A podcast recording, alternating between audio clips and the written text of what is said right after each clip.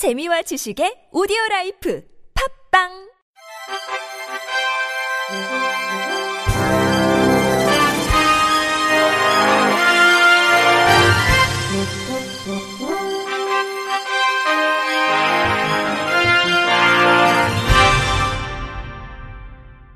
청취자 여러분 안녕하십니까? 11월 5일 화요일 KBIC 뉴스입니다.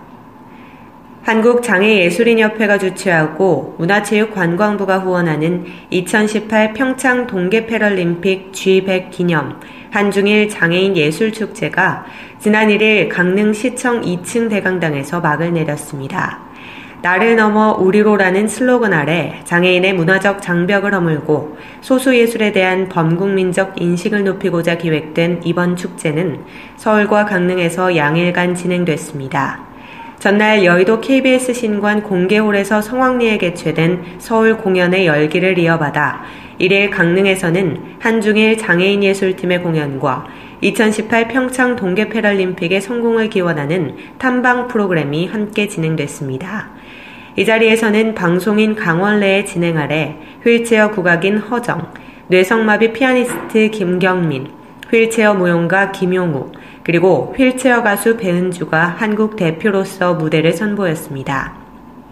이에 안무 연출과 오마의 코이치, 왼손 피아니스트 타테노 이즈미, 중국 장애인예술단 소속 휠체어 듀엣 가수 러브팀과 농아 무도팀으로 구성된 중일 장애인 예술팀이 다채로운 퍼포먼스로 화답했습니다. 한국장애예술인협회 방기희 회장은 이번 축제는 한중일 장애예술인들의 다채로운 무대를 통해 장애인 예술의 가능성을 다시 한번 확인할 수 있었던 기회였다며 앞으로도 소수 예술인들이 창작 활동을 통해 자립할 수 있도록 지원과 노력을 아끼지 않겠다고 밝혔습니다. 또 이번 2018 평창 동계 패럴림픽이 장애인 예술에 대한 국민적 관심을 끌어올리는 문화적 기폭제 역할을 해주었으면 한다고 덧붙였습니다.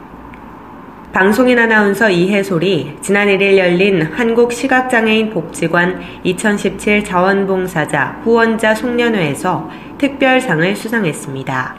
시각장애인들을 위한 낭독봉사자로 오랜 기간 녹음봉사를 하던 이해솔은 한국시각장애인 복지재단 점자도서관이 송출하는 팟캐스트 열린회 전문의 진행자로도 활동하고 있는데 이번 시상식에서는 이 공로를 인정받아 감사패를 받게 됐습니다. 이해솔은 수상소감에서 부족한 제게 이런 의미 있는 상을 주신다는 건 더욱 열심히 봉사를 하라는 의미로 생각하겠다며 우리 일상에서 시각장애인들이 정보가 부족해서 소외받지 않을 수 있도록 관련 소식들을 잘 전달하고 즐거운 문화생활을 누릴 수 있도록 다채로운 방송을 만들겠다고 말했습니다. 한편 시각장애인, 비장애인 구분 없이 재능 기부 참여가 가능한 열린 회전문은 매주 수요일 오후 1시에 업데이트되며 팟캐스트와 팟빵에서 청취할 수 있습니다. 빅뱅 승리가 목소리 재능 기부에 나섰습니다. 승리는 오는 15일 서울 강남 M 컨템포러리에서 열리는 하이팝, 거리로 나온 미술, 팝아트전의 오디오 가이드에 참여했습니다. 이번 전시는 팝아트의 거장 로이 리히텐슈타인을 비롯해 앤디 워홀, 키스 헤링, 로버트 인디애나, 로버트 라우센버그의 주요 작품을 소개하는 국내 최대 규모의 팝아트 전시로 특히 각국의 개인 소장 작품 중 엄선한 160여 점을 국내 최대 규모로 선보이는 기획전입니다. 승리는 평소 좋아했던 팝 아티스트들과 더 많은 미술 작품에 대해 배우는 기회가 됐다면서 여러 작품의 배경과 몰랐던 이야기들도 알 수 있어 즐거웠다고 오디오 가이드 녹음 후 소감을 전했습니다. 한편 오디오 가이드의 판매 수익금 일부는 시각장애 아동들을 위해 승리의 이름으로 기부될 예정입니다. 광주광역시는 희귀난치성 질환으로 고통받는 근유장애인 지원을 위해 근육장애인 종합지원 계획을 마련해 내년부터 시행할 계획이라고 밝혔습니다.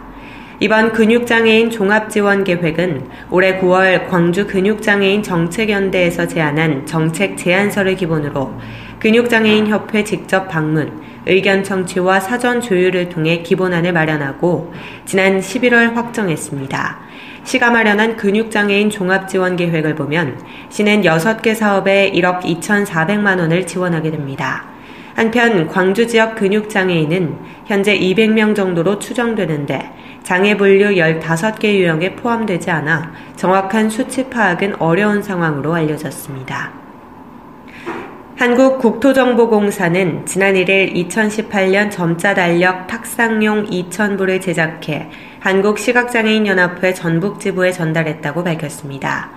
국토정보공사에 따르면 올해로 10년 이상 이어온 점자 달력 제작은 시각장애인 관련 단체들의 호응이 높아 매년 이어오고 있으며 지금까지 누적 발행 부수는 2만 부 이상입니다.